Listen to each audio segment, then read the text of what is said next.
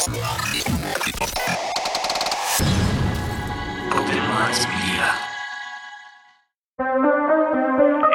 911.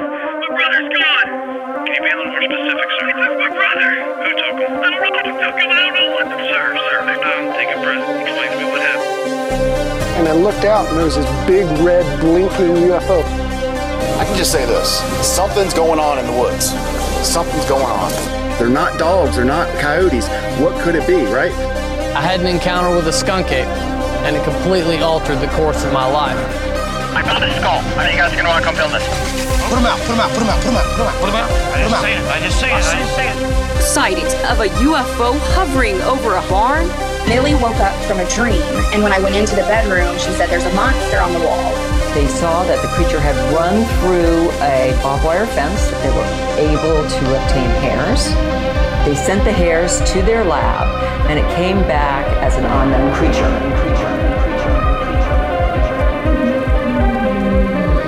Bizarre Encounters with Shayn, Bourne, and Jennie. What is up, guys, and welcome back to the one, the only, most bizarre show on the fucking internet. I am the one, the only, to say that again, Shayn Squatch. And I am Y2J, Orin Felix, not Chris Jericho. I guess I'm just Jennie again. Just playing in simple Janai. Just just Jennie. So, uh, I guess to get everything to start rolling and everything, doing all that kind of fun stuff, uh, do you guys got anything new and exciting you guys want to share with the listeners this week? Well, we haven't had an opportunity to be assholes and film anything with our GoPro yet. So it's been pretty quiet over here, but we do have something big coming up next week. Hopefully, uh, we're going to do some recording. Um, we're taking a little bit of a road trip, so uh, be on the lookout for that. But no, not anything too much going on here this week, but we hear you have some exciting news. Yes, some very exciting news. So everybody knows, well, maybe people that are active listeners know that we have a silent co-host, and his name is Butter, and he is a tortoise that sits behind me. Well, as of today, the family has been reunited again because unfortunately, when my uh, son was born, we needed the room, so I had to kind of disperse my reptiles between different friends and stuff. And because of turns of events, things happening, uh, I got but- I brought Butter back home, which is our one silent co-host, and now I got to bring back the other animal that I had to befriend to somebody, uh, my ball python Medusa. So now we have two silent co-hosts here. So not only did this show have three co-hosts, we now have five co-hosts. So pretty damn exciting. A tortuga and a serpent. I love it. And then uh, just to bounce into some news and updates, different things going on. Uh, it's starting to get relatively close to it. So just to uh, keep beating the dead horse, uh, if anybody wants to come and check us out at Squonkapalooza, well, 33.3% of the team, like the uh, ongoing joke seems to be. Uh, that is a free event. It's going to be happening August 26th from 10 a.m. to 6 p.m. And that's going to be in Central Park in downtown uh, Johnstown, Pennsylvania. Uh, there's going to be vendors, artists, crafts, games, speakers, movies, activities, live music, food trucks, and cosplay. So it's going to be a lot of fun. Uh, rain or shine, it's going to be happening no matter what.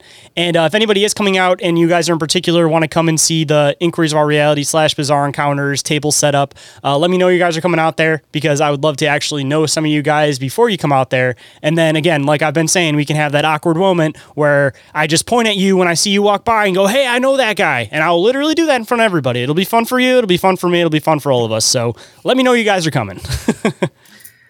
And on that note, same thing we say every week. You guys know the drill. Follow us on social media, on Instagram. Uh, send us any emails with any suggestions for the show, for guests, for topics. If you want to share your bizarre encounters with us, uh, Shayn's trying to compile. uh, Excuse me. He might be trying to compile. trying to compile There you go. his bizarre encounters book. So, uh, any bizarre encounters that you guys have and want to share, please reach out and uh, again do all the internet things. And uh, unlike typical Bizarre Encounters books, I just want to throw in that uh, not only is it going to have the Bizarre Encounters in it, but it's also going to have a subsection after each Bizarre Encounter to our research pertaining to that bizarre encounter on what we theoretically think it could be, different probabilities of what it could be. So that's going to be kind of how we stand a little bit different than most things. It's not just going to be just a plain encounter in a book. We're going to do what we can as far as research wise goes behind it so that you don't just get the encounter, but you get some possibilities of what the encounter may have been in the first place. So going to be really cool, but I'm not going to be able to do that unless you guys start throwing me some of your guys' encounters. And uh, if you guys aren't already, of course, don't forget to go and follow the show on social media if you want to get updates on anything cool and interesting going on with the show. Uh, we are across social media. The one that we're the most active on is Instagram. Uh, we do have a TikTok and a disc or a YouTube now. Uh, that's all under Open Minds Media. So if you guys want to see some interesting clips of the show, uh, different investigations. I'm sure that some of the stuff that you guys end up doing when you guys start doing your video investigations are going to be uploaded on there. Uh, the TikTok and the YouTube. So go and check that stuff out. Uh, obviously, go and join the uh, Telegram and the Discord because we're still trying to build those up, get some more people in there, some more interaction, and that's not going to happen without your guys' help. And uh, if you guys want to support the show, uh, there's three different awesome ways to do so.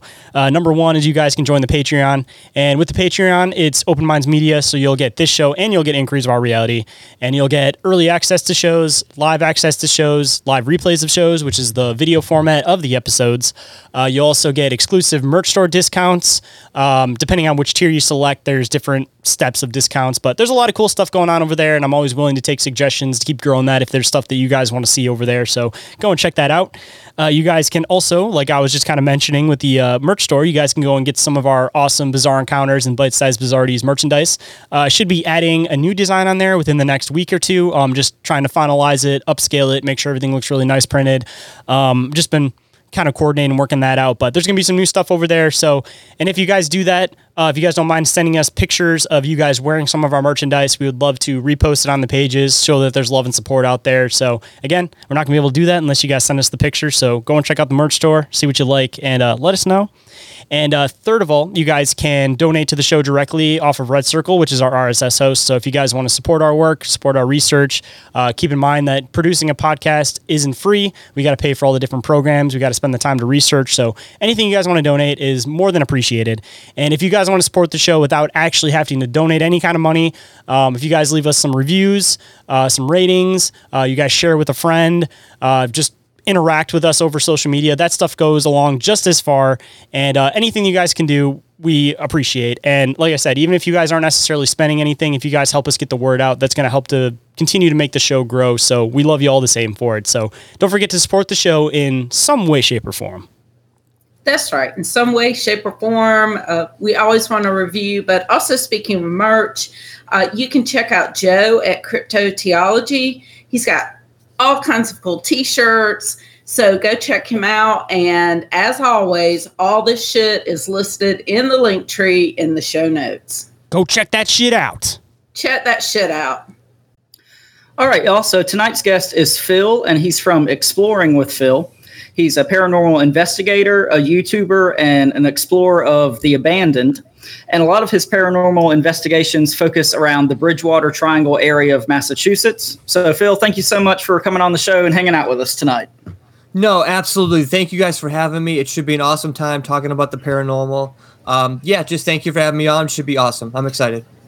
Oh yeah, man! It's a pleasure um, having you on. Uh, I got to have you on Inquiries, yeah. which that episode hasn't dropped yet, but it will be dropping I soon know, enough. Which but... is actually is kind of making my mind bend a little bit because, like, I, I you know, usually when I'm, I guess like a second time on with someone else. It's, the episodes like are long in the past, but yeah, like hasn't even aired yet. But like I still kind of forget some of the things we talked about because it hasn't aired yet, so I haven't had the chance to like re-listen to what we talked about.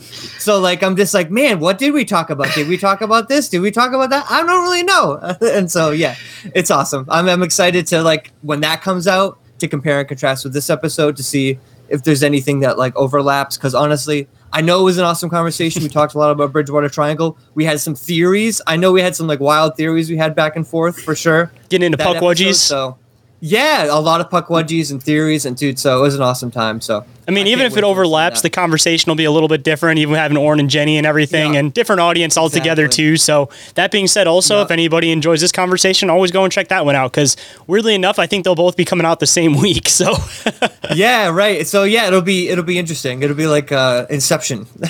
there you go. but yeah, no, I'm excited to get into it. Yeah, absolutely. So uh, I guess the good place to start, since uh, he gave you a little bit of a bio, but anything that wasn't maybe touched in that, or anything else you want to tell uh, the listeners about who you are, what you do, before we get rolling with all of your uh, bizarre encounters and everything, uh, why don't you kind of let them know a little bit about it? Sure, sure. So I do weekly YouTube videos, and like he's uh, Orin it said, uh, weekly YouTube videos primarily. I would say paranormal videos. Sometimes I explore abandoned homes and abandoned places. Once in a while, I'll do a little bit of magnet fishing when I need to, need to take a break from the paranormal because I don't know if anyone that's I don't know if you you guys have done investigating like uh, on a weekly basis or a lot in a row. Sometimes it just like drains your energy. It just for whatever reason, whether that's the ghost draining your energy, the all the work that goes into it, actually going out there physically doing it, then editing the footage. You know, it's just a lot of you know work. So sometimes I have to take breaks, and so I'll do magnet fishing to kind of take a break. But yeah, weekly YouTube videos, 7 p.m. every single Thursday. Bridgewater Triangle mostly. I do travel around once in a while. Recently, I've been to Texas. I've been to Florida. So once in a while, I do venture out and do some other places that um, some other people have done and stuff like that. But yeah, I'm into the paranormal, exploring and investigating and all that kind of stuff. That's pretty much me in a nutshell, I would say. Well, I guess uh, just a quick question before we start getting into the nitty gritty. Really interesting. St- well, it's still interesting all the same, but just magnet fishing. Just a quick question. What's some of like the weirdest stuff you found doing that? Oh man, I haven't caught anything like you know. Some people like if you look on YouTube, some people have caught like safes and guns and all kinds of like wild things. I haven't got anything that crazy. I would say the most interesting or weirdest thing I got would probably be it's probably not even that interesting. I got like an old like railroad spike, you know. Still kind of cool though. Spike. Yeah, absolutely. Like a spike like that big. So you know, pretty pretty long. I've gotten a couple like square head nails, which are really really old, um, near like an old nail factory. So I know that, that that's kind of like historic. I've gotten a few items that are so like destroyed that I don't know what they are. So I know that they're really old. I just can't tell. Like they're so far gone that you know it's just like metal. That's like it's rust basically. That's all that's left. I'm almost curious if by doing that you end up ever picking up any haunted objects, like two Well, two birds I- one stone. I have I've thought about that. Luckily, I have not caught any haunted objects yet that I know of.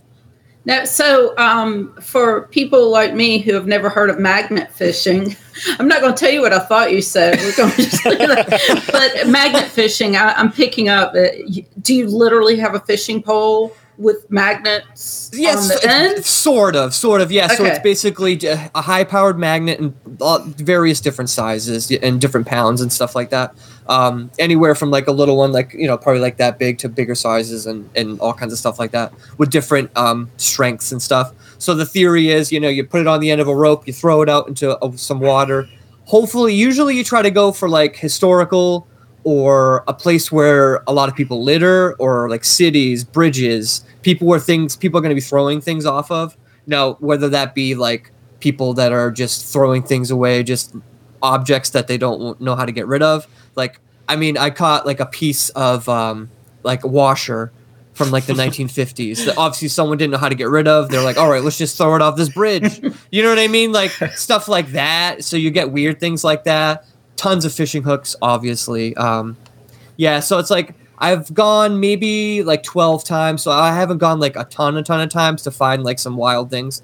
But um, yeah, I'd, I'd say mostly just kind of random knick-knack things. I'm hoping to get like, you know, I'd love to get like a sword or some sort of like historical artifact or something. But so far, nothing like that. It just to bring up another uh, great line from Always Sunny, since we always seem to be doing that. There's a scene where he's at a junkyard and he finds a sword and he's like, "Oh my god, guys! I found an Alibaba sword. I'm about to cut a camel straight in the hump and drink the milk off of it."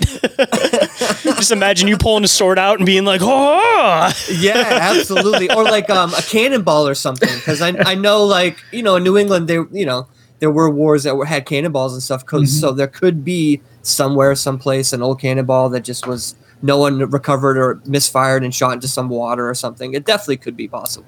So um, you never know. But yeah, that's kind of like the holy grail. Would be like some some historical artifact or like a safe or like you know or like usually on YouTube you'll see like oh weapon found and it'll be like a gun or something you know Like a murder cops- weapon? yeah and then like oh co- the cops were called and, you know and you'll see the cops show up and stuff and they're like oh I don't know Shit, I've even seen people that'll pull like uh, little like uh, like artillery rounds or uh, Yeah, little like grenades too. and stuff out of there too, and it's like, I've ooh, seen that too I've seen that too, and I'm like, I'm like, uh, I was like, where is that? You know what I mean? Where is? Why are people throwing grenades in the water? You know what I mean? Yeah. Trying to dispose of them. yeah, right. I guess so. If you didn't know like what to do with it, you're like, why? What do I do with this? Because you're not gonna like, I guess, you know, discharge it. That just makes me wonder though, if you found some super deep water that was in the middle of nowhere, even like a river or creek, you'd probably find some really good items that people were trying to hide.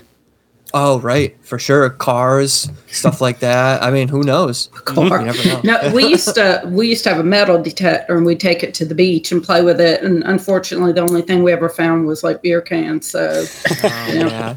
Yeah, I have a metal detector too. In Massachusetts, there's like you can do the beach and like that's pretty much about it. Unless Yeah. like it's your private land or something or you have permission from the owner to like do it or whatever. So it's just almost impossible to find anywhere to do it, but yeah, I do have one as well, but like I hardly use it unfortunately. So, I mean, even at the beach though, it's like you're lucky if you find coins because half the coins now aren't like magnetic or whatever, so they don't yeah, like yeah, pick so up correctly. even- it won't even you won't even bing right. Yeah, yeah. So you won't even know it's yeah. It'll be something yeah, like she said, like a tin can. So uh, I guess kind of getting into all of your paranormal and your really interesting uh, investigations that you've done. Um, so like, what got you started rolling? What what got you interested in it? Uh, what got you to the point where you want to start a YouTube channel? Like, where where did all of it start for you? Well, I guess my interest in the paranormal probably started when I was a child. Obviously, I loved Ghostbusters. Ghostbusters is probably like the biggest, you know, probably the first like ghost movie where, you know, I mean, there was other scary movies before that, but it was sort of like the first family movie that everyone was like, "Oh wow, yeah, Ghostbusters, cool." So that's what like the first my first experience was probably Ghostbusters. Even thinking about ghosts or anything like that. Then shortly around that time period, I don't I can't say if it was right before Ghostbusters or after, but it was definitely that time period because I was only about 4 years old. I had my my first paranormal experience in which it was an apartment we lived in. On the second floor is just my parents' bedroom, and then on the on the first floor is the kitchen, living room, my bedroom. So I'm upstairs in my mom's and dad's bedroom by myself. My mom's downstairs in the kitchen. My little brother's just a little baby. He's down there with her, you know, in a little baby thingy or whatever. They're doing whatever. And so I'm upstairs playing around, doing my thing. And then all of a sudden I hear uh, glass break and then like people talking back and forth. I'm pretty sure it was a female. I can't 100% say who it was because it, I, I was very young. I don't really remember what they said. All I know is I heard glass break and I heard people talking. So I got scared and I run downstairs. I tell my mom that I heard glass break and, you know, I, I heard people talking. We go upstairs, you know, there's no one there, obviously. Nothing, you know, nothing, nothing ever happened. I didn't see anybody after that. Couldn't explain it.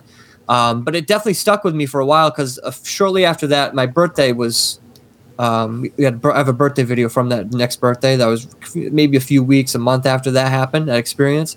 And I had must have tell, told my cousins about the experience because they were making these like whistling noises and pretending it was a ghost. And we were running away from the ghost and, you know, different rooms and stuff. So obviously it, it stuck with me that long that I had like, I had talked about it to them and it was like, oh, I had, you know, I saw a ghost upstairs, you know, you know, or I heard a ghost upstairs and, you know, da da da da. da. So um, that's probably what got me into the paranormal as far as like when I was a kid, like interest wise. And then that kind of blossomed when I saw this little book series in the library uh, about like different war books. Because my dad was like in the military when I was a kid, and I loved GI Joe, so it was like a very natural thing for me to be like, oh, these war books, let me look at these. And so I, I got through the whole series. And the last book, it was all mu- mostly pictures. So that's why I liked it as well. Because I could just flip through the pictures and be like, this is great. This is the best book I've ever read. You know, just like looking at the pictures, you know. And then get to the last book in the series and it's like the ghost of Gettysburg or the ghost of battlefields and da da da. And so I'm like, oh my God, like in my little head, you know, I'm like, oh my God, ghosts aren't just in movies. They're like, they're real, you know. And here's a book saying that they're real, you know. And it kind of just affirmed like what I had thought anyway. And then, you know, my, my parents had also had these um, paranormal things that had happened to them when they lived in this house, which they had also talked about. It was kind of like a family story that they had always talked about. Um, you know, so that's kind of like how I got into paranormal. Fast forward to an adult. I guess before I started my YouTube channel, I was always interested in obviously the paranormal, but I started getting interested in like abandoned buildings and kind of exploring and lost history and that kind of stuff. And I always thought, man, I could, I would I could definitely do a YouTube channel. and just didn't really do it. And then I had finally did an investigation in the town I live. They have a town hall, and it's haunted. So they'd have like this ghost thing that they do, and so they have people come in. You can go, you pay some money, and then you can investigate the town hall. So I did it, and I was like, oh man, I had so much fun that I was like, it convinced me to go out and go. And st- at that time in 2021, Randonautica was still like sort of popular. Do you guys know what Randonautica is? Oh yeah, I'm familiar, but I guess they aren't, and if the listeners talked, aren't, We talked about this before, right? Okay. I thought me and you had talked about it. But okay, so what random it's kind of definitely weaned in popularity. It was kind of like a hot fad. So it came out in 2020. It's an app on your phone. You can download it. And it's an app that will take your own intentions and you you open the app, you give your own intention, you press this button, and it will give you a GPS coordinate uh, based on your intention on the radius that you set. You know, oh, I think so- we might have. Somebody else was yeah, I think we might have talked about this on a previous episode. it was a little bit. Dan from the Coon Hunting Confidentials. That was how he found that one area where he kept hearing that grunting up in the tree. Okay, yeah, I just couldn't remember the name of the app. So he used Randonautica to find that. That's interesting. because he had no intention when he used it, and then he just went to this Really? location, and he he he believes that there was like a Sasquatch or something up in the tree, or a dogman or something up in the tree, because he kept hearing this really heavy breathing, and he couldn't quite figure out where it was coming from, and it was the middle of the night. And he also said there was this weird tree when he went back the next day that was basically hollow on the inside, where you could stand inside of it like a full size man and not be seen. And he's Yeah. pretty sure he ended up having some type of weird cryptid encounter by just following this Randonautica thing because he was coon hunting in the middle of the night, and before he went home, he was like, "Fuck it, I'm just gonna do one." And he did one. That we said it was like three, four o'clock in the morning, and yeah, had had that experience. Wow, that is wild. So Randonautica, so that's a, that's the very same app. so the app got famous in 2020 because a couple teenagers in Seattle used the app and they used the intention of death, right? And so the app took them to a location on the side of a lake that led them to it was almost exactly where their point was. Maybe not exa- like point by point exactly where it was, but it was almost near it because they go down exactly where their point's going to be, and they see a suitcase down there. Long story short, they call the cops because the suitcase smells and stuff. The cops open the suitcase, two dead bodies inside the suitcase. Um, so, which is really, really weird and creepy. So that's kind of how the app got famous, is because it's actually it's like a real thing that actually did happen. You could look it up. It's a story. It's a real news story and all that. So that's kind of how it got like the negative attention because this it did happen. It, these took these teenagers to this. Their intention was death. It took them to death. So that's kind of how like the paranormal negative. And so then you had all these people making these like sensationalized videos of Randonautica on YouTube. You know, some most of them are just fake, kind of like you know horror style kind of videos where people are chasing. out. You know, people are chasing. You know, you go to a point and there's like a cult people out there chasing you, and you know that kind of like YouTube video. Um, so most, if you look up Randonautica videos, um, viewer beware is all I would say with about that. But yeah, so I, I as far as to get back to my story, Randonautica, I started. I wanted to know what was going on with the app. I wanted to know whether or not it was actually evil or it was just just some sort of random happenstance. Because I'm obviously watching these people's YouTube videos, being like, "What?" I was like, "What's really going on? Are these people?" You know what I'm saying? So I was like, "I mm-hmm. have to do it for myself." So I went out, and that's kind of how I started doing. I started just doing Randonautica videos, and then that kind of changed into, well, if I'm doing Randonautica videos, why not go to like paranormal hotspots? Because there's already weird things happening there allegedly. So why not use the app and use paranormal intentions uh, in the, these areas? And then I started doing paranormal investigations while playing Randonautica as well in these spots. And then I kind of started dropping the Randonautica and just started doing like the paranormal stuff and exploring, uh, you know, abandoned buildings as well and all that stuff. So now I would say, I no, I don't really do Randonautica really anymore at all. I kind of just do, you know, paranormal investigations, exploring. Sometimes I do vlogging as well. And um, yeah, that's pretty much where I'm at now, I would say. But that's kind of like the journey that got us here, I would say. Did you end up ever actually finding anything uh, with using Randonautica, even like good paranormal Oh, locations yeah. with high activity? Oh or? yeah, yeah, definitely. Um, yeah, absolutely. Actually, the last time I used it, I'll tell you a, a cool story because actually, this is literally the last time I used it. It was after when I was on your show. I'm pretty sure I told you about the the entity experience with the come see and Mhm. like coming into the in the woods and all. Okay, I won't go into that story. But after that first initial experience I ever had with the beeping and the loud noises in the woods and stuff, I had taken a break and I did a randonautica point, and it took me to the like not very far away, like the opposite side of kind of where I was. And so I go over there and like I don't something in my mind was like, oh man, because for many times in the let me backtrack a little bit. I'm also talking about the Hockomock Swamp too. I'll bring up the Hockomock Swamp a bunch, but it was in the Hockomock Swamp where this happened. So I do the Randonautica intention. Um, I think it was just um, paranormal. I didn't even do anything like crazy, just paranormal. It takes me to this point. And then I'm thinking in my head, I was like, oh yeah, I keep on getting the Burbank response removal here many times. I've gotten it. And so I'm like, I kind of like put two and two together in my mind, and I'm like, well, let me just ask. I was like, who removed bodies from this swamp? And without skipping a beat, boom, it says witch in my spirit box, which is, you know, interesting because it's like, okay, it's kind of unprovoked. And, and like, you know, it's like, okay, so there's so many unanswered questions with that. And so, um, that I would say that that's that was the last randonautic intention I did. So yes, to answer your question, it did take me somewhere interesting because then I, I got that response only because I had went to that spot where randonautic had taken me there. But as far as like a physical item, um, the pants is probably the weirdest thing. Uh, did I tell you about the pants? I don't believe so. Show or no? But I mean, Okay. even so, even if you did, there's a totally Even different audience, did, and I'm I'll sure they'd love to it hear anyway it. because the pants one is really weird. So I have a randonautic intention, and, and my intention was something lost, right?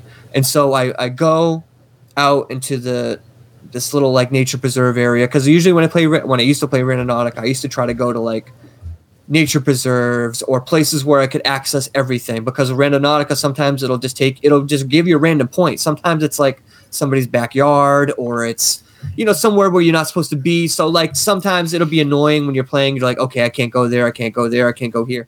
Whereas like if you're in some sort of area where you can access everything, it's a lot easier because you can go everywhere. You know.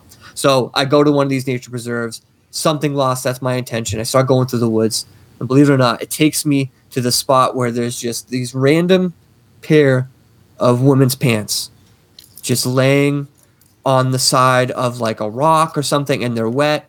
And so I'm like, oh, I was like, well, that's definitely my attention. These pants are definitely lost. That's for sure. And then my head starts thinking, I'm like, well, like why would why would a woman take off her pants and not put them back on? You know, that was like that's kind of weird. Um, you know, and then again, who's if she did take off her pants, does she have backup pants or do you know what I mean? Like, there's so many answers. Like, what? Like, She's actually skinny dipping, and you just stole her pants. possibly possibly but i'm like there's no like pond right next to it it's just like in the middle of a trail in the middle of the woods it's not like it was just weird it's definitely weird well, you don't want to leave your clothes next to where you're skinny dipping, otherwise they're gonna know you're there. yeah absolutely and yeah they were women's pants i forget what size they were i was like i have to see if they're women's or men's um, but yeah they were women's pants um, Uh, to me, that sounds a whole lot like a lot of the missing 411 type stuff where like people will search these areas where children or people go missing and not find anything. And then, you know, months later in an area that's already been extensively searched, they'll find like a pair of pants or shoes or something like that. Uh, so as soon as you said that, that kind of tipped me in that direction, especially with you talking about like nature preserves and things like that. So uh, I think that's pretty cool.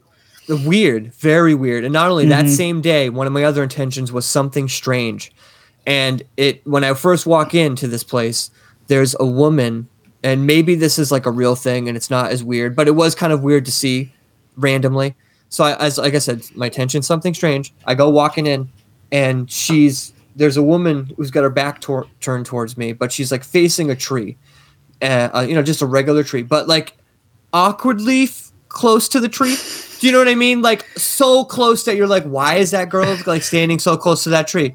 Like some Blair Witch Project shit. yeah, like as if she's gonna turn around and like you know, you know, have like black eyes and like you're like, oh my god. and so I'm like, what is she doing? What is she doing? And so I'm I'm watching her, getting closer, trying not to stare at her, but I'm like, I have to see what she's doing. So I'm like, and I get closer and closer. It looks like she's like touching the tree or something. And so I'm like, oh, that's kind of weird. And so um, I loop back around. I, I kind of walk past her, go up and go around and come back, and she's gone. And so then I look down. I look. Oh, go over where she was standing next to this tree, and below where she was standing is like a banana, an orange, uh, like just fruit, like almost like some sort of fruit offering or something. and I just, I just didn't know. I didn't know enough about like what religions out there, like some sort of tree religion or nature religion or something. She could have been leaving something for Sasquatch. Or, some, le- uh, maybe, or, or something. Or I the don't Fae. know. Leaving sure. for the right. Fae. Possibly.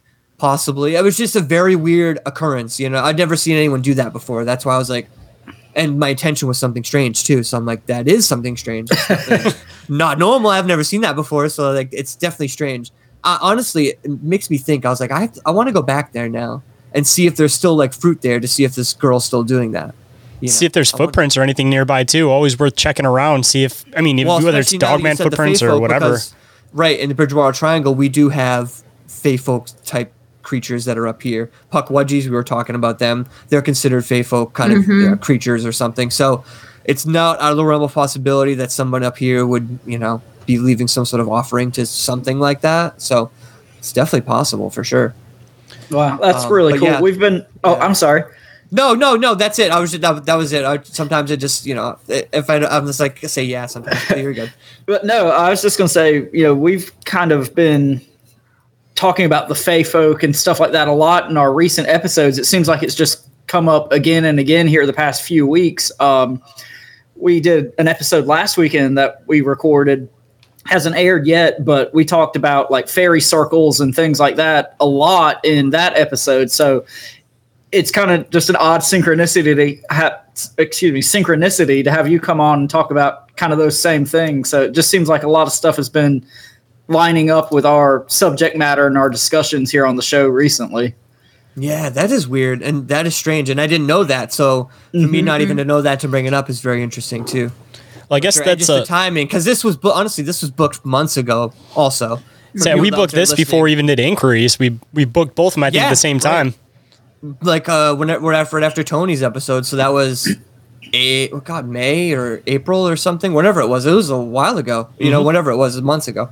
So yeah, goes to show us uh, synchronicities. It's, well, that's what Randonautica is kind of like about too. Is that kind of like synchronicities, using your own intentions, and kind of like that kind of quantum world is you know it's quantum computers are so weird i don't know how they work or whatever but it is it is weird it's just like ai too man that ai stuff's i use air all the time now in my like videos just because it, it's copyright uh, copyright free and you know and it's you know what i'm saying so you just type in a couple words and you're like Yeah, and This it'll is- write it's something mine now. for you. Yeah, yeah, yeah, yeah. It's, it's like, oh, it's mine now. You know what I mean? So yeah, um, I've been using a lot. I, I don't know. Have you guys been using like the AI art in your like cover photos or anything like that? I mean, depending on what they are, um, I have used it for a couple different designs if it's not stuff that I can typically incorporate. But a lot of the cover art that I do is all like uh, historical photos, stuff like that. So it's all like uncopywritten stuff to begin with. You know, like I'll look up old pictures of Sasquatch, stuff like that. But when, when I f- get to a fault for ends, like you got no other choice. It's either copywritten photos or use AI art. And it's like, oh, let's That's do right. some AI That's art. exactly exactly that. Especially in some of my case, I'm doing a lot of like um, early Native American King Philip's War 1600 stuff. And believe it or not, there's no photographs from back then. So You're lucky if you find even a lot one old art. painting. yeah, there's yeah, right. You're lucky if there's one like painting about something that might have happened. So AI has been great as far as that goes. Kind of like just making up you know pictures when I need them as far as that goes. I just did it in my last episode that came out for an urban legend that I did. Um, just because it's one of those urban legends that's just so old, there isn't anything on it. You know, it's one of those urban legends that I literally found out about a week ago. You know, just because someone randomly was like, "Hey, check this out," and I was like, "Oh, I happen to see it." It's like there's so many urban legends out there and tales and all these things in America that are like on the cusp of like just being lost forever, just because there's so many like stories out there that like there's so many that just kind of get lost by the wayside and yeah, it's just weird how that works. i that's one thing I've noticed recently. Well, for the sake of trying to keep folklore in rotation and putting it into multiple places so it gets kept, since it's fresh in your mind, why don't you share it on this show? And again, we can maybe spread it back into the ether so more people know about it and it won't be forgotten. Yeah, sure. Um, so my last video I did, it's the Legend of Great Rock, and it's uh, about a Native American named Mon-Daw-Min, and this is a legend that happened. They called it the Great Age, so like long, long. To this is well before the Pilgrims showed up. This is like at, at the height of Native Americans. So I don't, I can't give you a year, but it ancient times. So there was this Native American named Mon-Daw-Min, great hunter, great warrior, lived a long time. He gets to the end of his life. He can no longer hunt for himself anymore. Um, this great storm sh- comes, and uh, he cries out to uh, his the Great Spirit, which is their god, and says, "Hey, I need help. I need you to provide for me." So a partridge gets entangled in his wigwam, basically, you know what they live in. Um, and he's like, "Great, this is awesome. Now I can like survive, you know, and live." And so just he cooks this bird and all this stuff. and uh, just about he's about to eat this bird, uh, he hears a woman crying outside of his wigwam, and she's been displaced from the storm. She's also starving, so he's like, you know what, I'm gonna give this food to her instead. So he gives it to her. She survives the night. He does not survive the night, and um, they bury him. And where he is buried is where the first crops of corn grow, and so that is the legend of Mon-Daw-Min. And so you know, it's pretty. It's pretty little cool story. Like I said, it's very short, you know, but very cool little like urban legend, you know, or myth legend of about this Native American. Um, so where he allegedly lived was Great Rock, and so it's just this basically pudding stone type of stone. Basically, just got kind of like a bunch of rocks, if you can imagine it, just a, kind of like a bunch, not even like that high up, just kind of like an area where, and this is allegedly where he lived.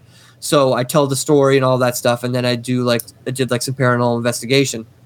I'm kind of like trying to make contact with either to see if this guy even existed at all. You know, is there because usually with urban legends, there's probably like a little bit of truth to it. Mhm. You know what I mean? So this guy probably did sacrifice himself somehow for some woman or something, and then you know how stories get over the years.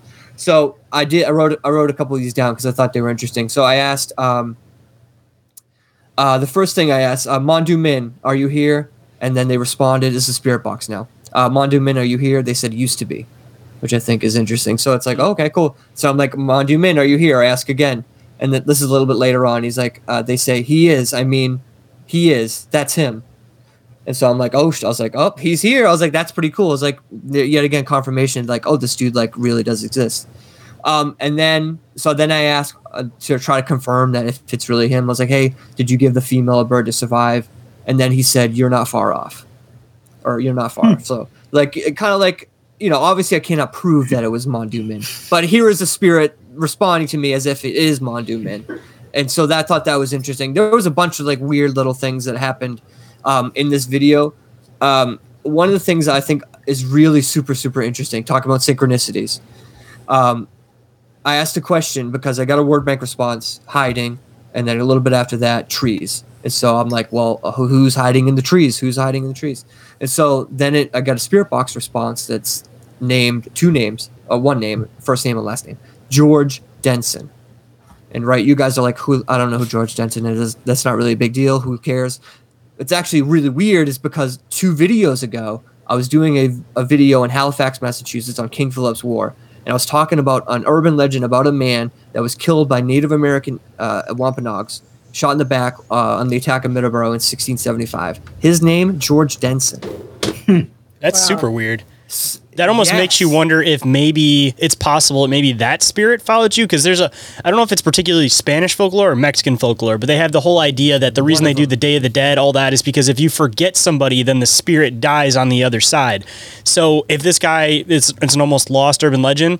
You know, the guy could almost be theoretically like on his way out, not have much energy anymore, or maybe they're saying he used to be here until people forgot him, and maybe bringing some of it up maybe could possibly give it strength. I don't know if that would. I, I think possibly if people started remembering that person, if that spirit wasn't fully gone, maybe it can like remanifest itself.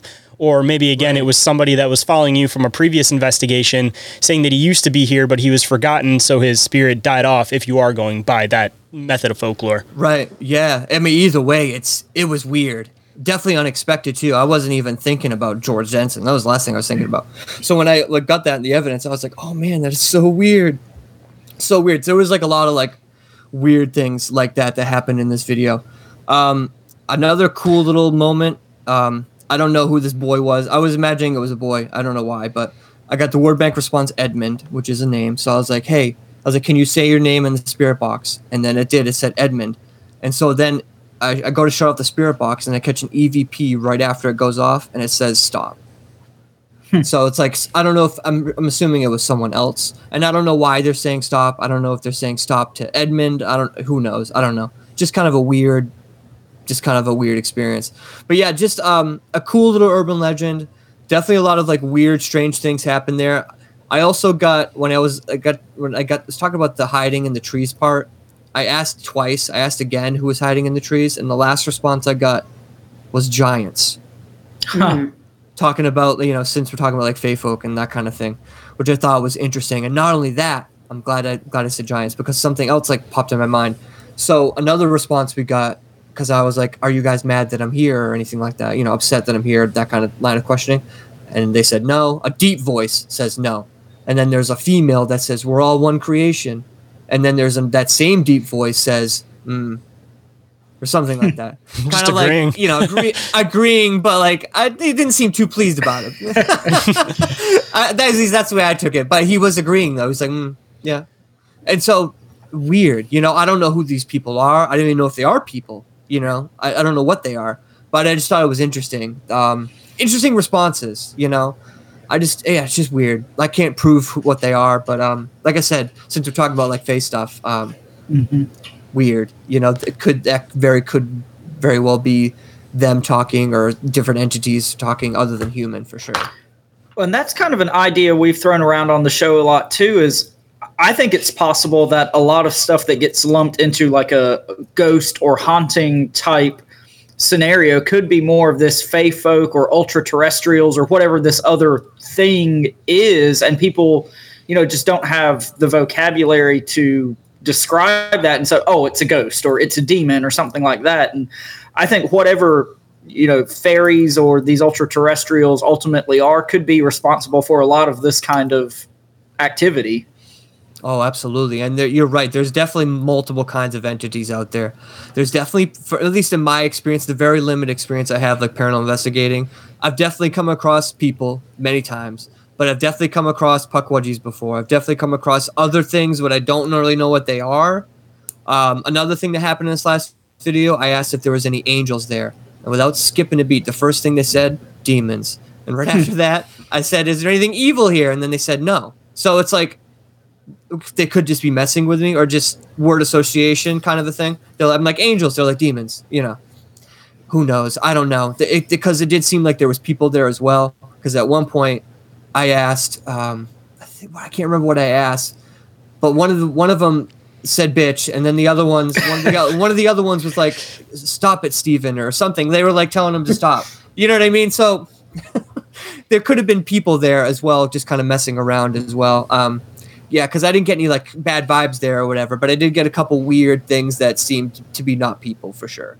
And I don't, I don't think they were necessarily demons. It didn't seem that way, but um, just weird though. Definitely a weird, a weird experience, and a, and a place I did not expect to be as haunted as it was. Here's like you know, like I said, an urban legend that I've no one really barely even knows about. You know, just kind of, and then you go there, and then it's just like packed full of all this paranormal activity it's definitely interesting. Sometimes like the places you don't expect are like the most haunted places that you could ever go to.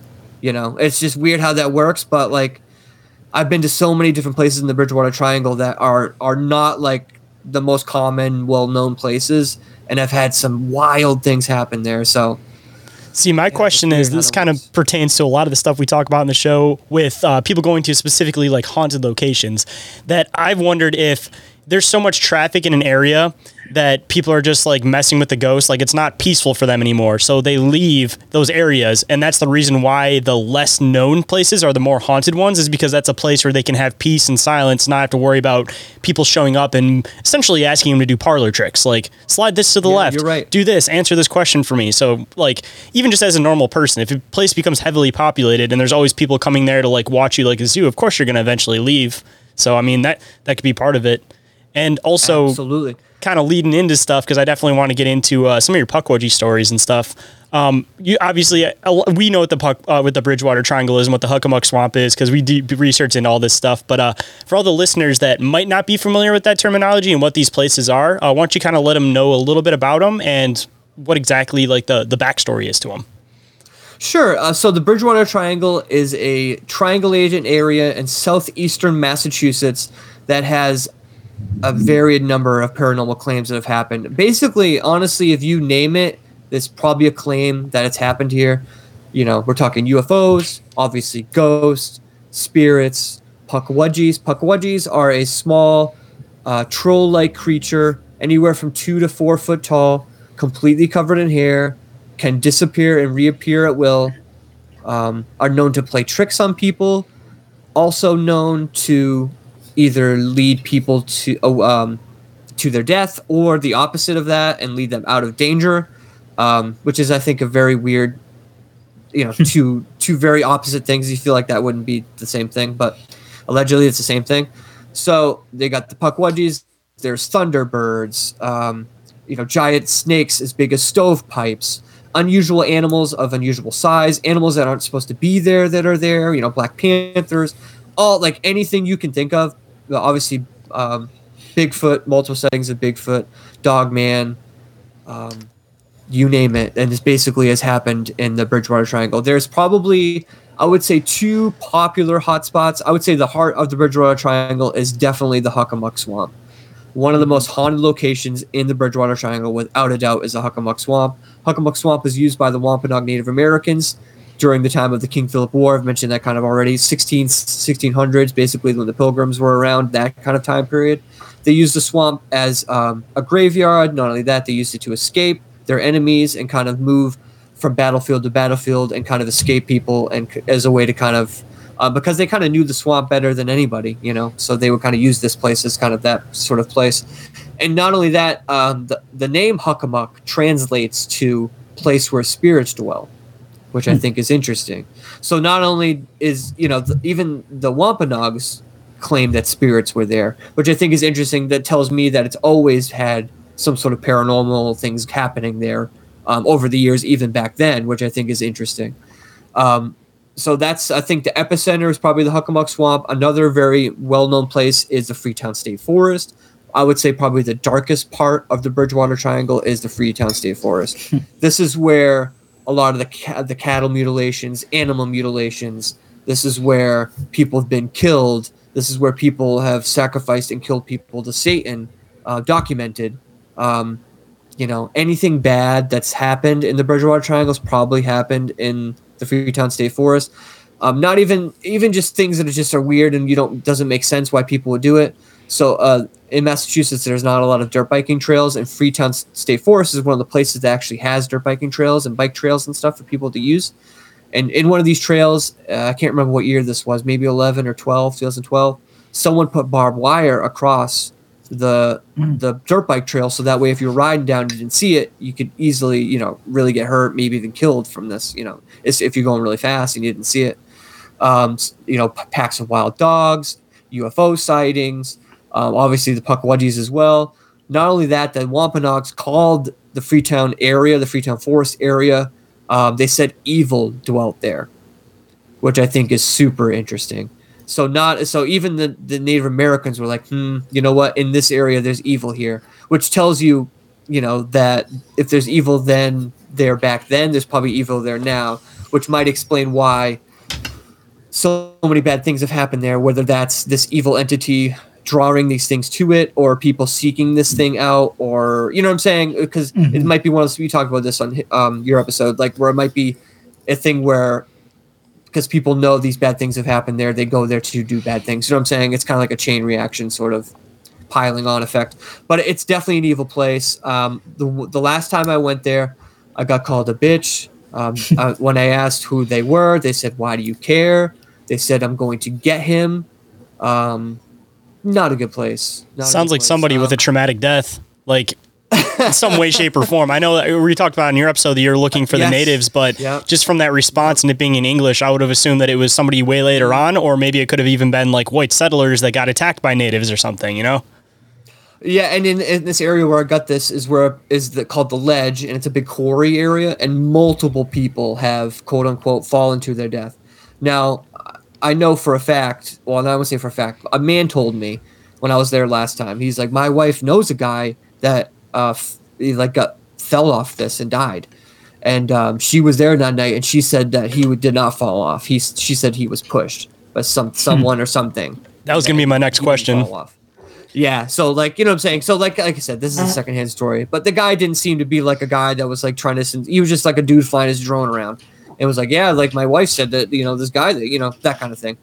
Um, you know, which is a documented story that ha- people have fallen off there. Not only that, on that ledge specifically in the Bridgewater Triangle documentary, a woman, a paranormal group went out there. This is why I don't go out there that often. Paranormal group went out there, and the lady literally got possessed on top of the ledge by some sort of entity that was trying to throw her off. Um, you know, this- she's literally, you can see the video. She's like struggling. There are like four or five people holding her down, and she's like freaking out and making all these like weird noises that she probably doesn't normally make. And you know, just a weird, dark place. And the very fact that Native Americans said that evil dwelt there, it's just a not a not a good place. So those are the two most popular places. There is many others, many other hotspots. Obviously, the, the legend I told you about before. That's like right near the Bridgewater Triangle. It's like right on the edge of the Bridgewater Triangle. Um, a lot of the places I do are in the Bridgewater Triangle, but I would say those are the two top hotspots, and those are the cl- primary, the main claims of the Bridgewater Triangle in itself. Um, and then, what was your part two of the question besides uh, what is the Bridgewater Triangle? 'Cause I know it's like a long. Yeah, I was gonna say, uh, starting to get into some of your experiences, uh, experiences and stuff. I want to get into some of the Pukwudgie right, stuff specifically. Pukwudgie stuff, sure. Um, so Pukwudgies, man, yeah, wild. So I will tell you, my uncle, right? I have never seen a puck Pukwudgie with my own eyes, but I have caught Pukwudgie on EVPs before. Specifically, me talk like asking questions and them answering me. Um, I only reason why I say that is because one of the last times I was out, um, as a joke, on camera, I said, "Hello, Pukwudgies, where are you, my friends?" And then I get an EVP that says, uh, "Here," you know, right, literally right next to the camera, you know. So I've gotten like direct responses when I've asked for Pukwudgies specifically. I've gotten like responses from them and stuff like that. Um, one of the first times I went out, well, not one of the first times I went out. I would say within the first 10, five to 10 times I went out, this is like two years ago. I went out with my little cousin. I wouldn't say little, he's a teenager. And he's like super interested in the paranormal and stuff. So I was like, all right, we'll go out. And I didn't even like film it. I, I did, we did like EVP session. And luckily I just, with the EVP thing I have on my, uh, my app, uh, my iPad, it like records audio. So it recorded the whole session. So we're out there, we're doing our thing. It's like January. It's like literally 20 degrees out. And I'm like, it's so cold. And so literally that's what I say. I was like, ooh, it's cold. And right before I say, ooh, it's cold, someone else says, it's cold. Or like literally right before I say it. So they, we catch an EVP of them saying the same thing I say before I say it. So it's kind of weird. Um, and the only reason why I think that's a puck Pukwudgie is because it's literally the same voice of the here. It's the same voice that I've gotten other times in the Hockomock Swamp. So I've kind of like identified that voice as kind of it always sounds the same when it ever like responds. Um, so I got that that happened. I got um, not only that, but my cousin literally heard him whispering. And so right after we catch the here the the it's cold EVP, we catch another EVP right after that that says like here here kind of thing. And what's weird about the here here thing is Pukwudgies. Um, in another story of Pukwudgies in the Bridgewater Triangle documentary, there's a story of this guy who has an encounter with a Pukwudgie underneath a streetlight, and basically the Pukwudgie literally says the same thing to him. It says here, here, here, come here, like you know what I mean, beckoning him to like come closer to him, kind of thing. Trying to lure him like the legend says. lure him in exactly like the legend says trying to lure you back further like lead you somewhere to either to your to your doom or somewhere nice which is like i don't know if i want to take that risk so Because if you go So somewhere nice, that. you might not be coming back if you cross over that boundary into the phase zone. right right right if if that's what it is you know if they live in some sort of like you know behind some you know that's what people say anyway they have these like fey villages and things that are like right in front of your eyes but you just can't quite see them because of some sort of whatever and so the pukwudgies kind of fall into that kind of category of creature um, so those are the kind of the things i've gotten with pukwudgies as far as evps um, I've got, I have, like I said, I've never caught one on, on camera. I would love to. Um, I will say in the spirit box, I've asked uh, in the Puckmuck Swamp, unprovoked. I didn't ask like specifically about Pukwudgies. I just was kind of like, hey, who's here? And it was like, without skipping a beat, Pukwudgies. And another thing of weird is when I went to Tennessee after I was on Tony's show, I did a paranormal investigation in Tennessee at the Elkmont campground and it was with the AFK discussion guys. Shout out to them for going there with me and showing me the place because I'd never even heard of it. So it's an old abandoned campground, basically, for anyone doesn't know. And now it's just like a national park. So they've fixed up these cabins, um, the state of Tennessee, and you can walk through these cabins. It's like historical and stuff. They're all unlocked. They're all open. They've fixed them all up. So it's like a tourist attraction kind of thing, and it's open like at night. It's open during the day, so you can go whenever.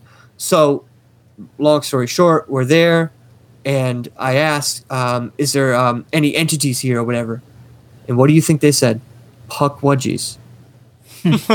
so what's weird about that is many things. But so in Tennessee, I looked it up, and the Pukwudgies are not called Pukwudgies in Tennessee. They're called something else.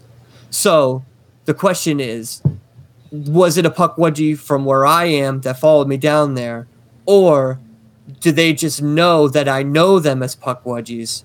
So it said Pukwudgie because it knows that I know Puck and knows them as Pukwudgie. And not only that, I also have a theory about a new theory, newer theory about Pukwudgies that I, I don't know if it is Pukwudgies or not, but it's happened both in Massachusetts and in Tennessee, the same sort of experience. So I'm accounting it, attributing it to them. And so basically, like I said, where it said cold and then I said cold in Massachusetts, the same experience happened two times in Tennessee to me and to my fiance Nicole. So my fa- fiance Nicole, she's showing um, Jason pictures of our cats, and she's like, "Yeah, they're they're crazy." And she says they're crazy. Literally, right before she says they're crazy, another voice says they're crazy. the same exact tone, the same way she was gonna say it, everything. And so that's weird. And so not only that, at night when we go back at night, the iPad, this very iPad right here, to turn it on, all you have to do is just push this button on the top, right? So Nicole's pushing the button, it's just black. You know what I mean? It's just like black like that. And she's like, I can't get this thing to work. And so she hands it to me, and I'm like, I'm messing with it. And then all of a sudden we catch an EVP. There you go. And what do you think I said? Two seconds later. there, there you go. Yep. That almost like- makes you wonder if obviously like They're reading my mind? no, not even that. I was gonna say that obviously you can get attachments from like uh, like ghost spirits, things like that. But it makes you wonder if trickster beings can attach themselves to people, and if you have some type of trickster being that keeps messing with you with like, oh, I'm a puckwudgie, oh, I'm this, and then it can obviously do some type of tele telekinetic ability so it's saying stuff before you say it but since it's happening in multiple locations it makes me wonder if it's the same type of being and if it is possible that trickster beings can attach themselves to somebody or if they just really like somebody and they like messing with you they think you're fun because obviously it doesn't seem like it's trying to hurt you in any way shape or form. Maybe it just likes you so it follows you because you got it had, if you're in the middle of the woods and you're a trickster being you ain't got anybody to trick what are you going to do? Like if you find somebody that comes along and you like them like hey i'm just going to walk around and trick around with this guy and to even to further your point to even stranger and weirderness, we get an EVP that's at Elkmont that said, "I like your mind." see So yeah, so you're probably onto something with that. Yeah, I, it's definitely weird, man. Definitely weird. I, I, yeah, it's definitely strange. I don't know how to explain that. Um, but And I think it's weird. I think it's kind of interesting too. Like you said, a lot of this stuff started when you're in this Bridgewater Triangle area, which is obviously a hotbed for all kinds of high strangeness and whatnot.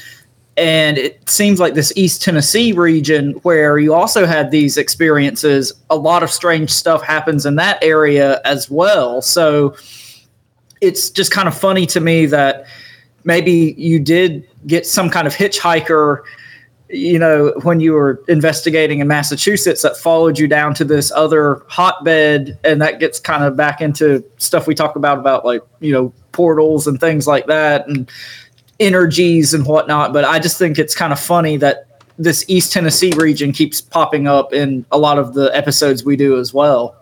Oh, really? See, I'm, I'm not surprised. That place has definitely got some weird paranormal stuff. Not even just like the mm-hmm. paranormal stuff. Dude, it shocked me the amount of EVPs we caught at Elkmont. Shocked me. We caught EVPs during the day, not even trying to. We did we did one spirit box session, and that's when we got the Pukwudgie thing. But other than that, we just walked around and explored and got EVPs, which is very. I mean, it can happen, definitely happens, but we caught like nine, and I'm like, nine EVPs, like not even, you know what I'm saying? So I'm like, wow, there is definitely some. I think you're definitely right about Eastern Tennessee. Obviously, the Bridgewater Triangle. And you want to hear something even weirder? I brought this up on Shayn Show um, about the um, Bridgewater Triangle and the Hockomock Swamp specifically. So I was listening to this podcast. I don't remember. I can't give them credit because I don't remember. But they're basically talking about the swamp in Louisiana. And so they start naming the claims of the swamp in Louisiana. And believe it or not, every single claim is the same as the Hockomock Swamp. And I'm like, that's kind of weird. I mean, yeah, they are two they're two swamps, yes, that's what they have in common. But you could not get any more different than Louisiana and Massachusetts as far as temperature, climate, you know, like totally different type of swamps. And you're telling me that both of these places have like almost the exact same claims, even to like the Pukwudgies and stuff. They didn't call them Pukwudgies, they called them little people or something, but literally the same type of things. And I'm like, that's kind of weird. Do you know well, what that's I mean? kind of the idea of like swamps and you know these waterways being more like a liminal space where the veil is thinner and these kind of things can in theory you know come through more easily so even though like you said uh, massachusetts and louisiana might as well be another planet but this environment might be conducive for these things slipping through the veil or whatever you want to call it I mean, even just to expand for on what you were saying too, if it's little people specifically, like h- bigger people have an issue going through a swamp because you sink into the swamp. So maybe these little people purposely moved into swamps because they don't sink that deep in them because they don't have that much weight. So they can move around these swamps easy and not have to worry about anybody big or anything big coming through because it's just going to sink. So that might be the scenario. It's just it's the easiest place for little people to live because nobody else can go there besides them. Right. That's yeah. That's that makes sense to me. You know what I mean? They are if they are because it's what's weird about them is they're like physical, but they're also like seem to be somewhat spiritual too because they can disappear and stuff. So like when they're disappearing, are they going behind a veil? Are they going somewhere else? Are they are they literally still there, just not visible? Do you know what I mean? Are they still on our Mhm. plane? You know what I'm saying? No one really knows what they how that works or how what they do. I will say, when my uncle saw one in the 80s, right?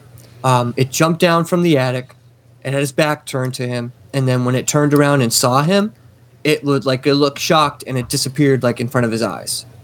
Um, so, you know, whether or not that, you know, whether it's, I don't know, it's so hard to explain whether or not if it would still be there. I guess technically, I don't know, maybe not. Maybe if it, when they disappeared, like they're totally somewhere else or like he's maybe another dimension and they're kind of like in that spirit ghost plane where we can And that's kinda like- but not see them.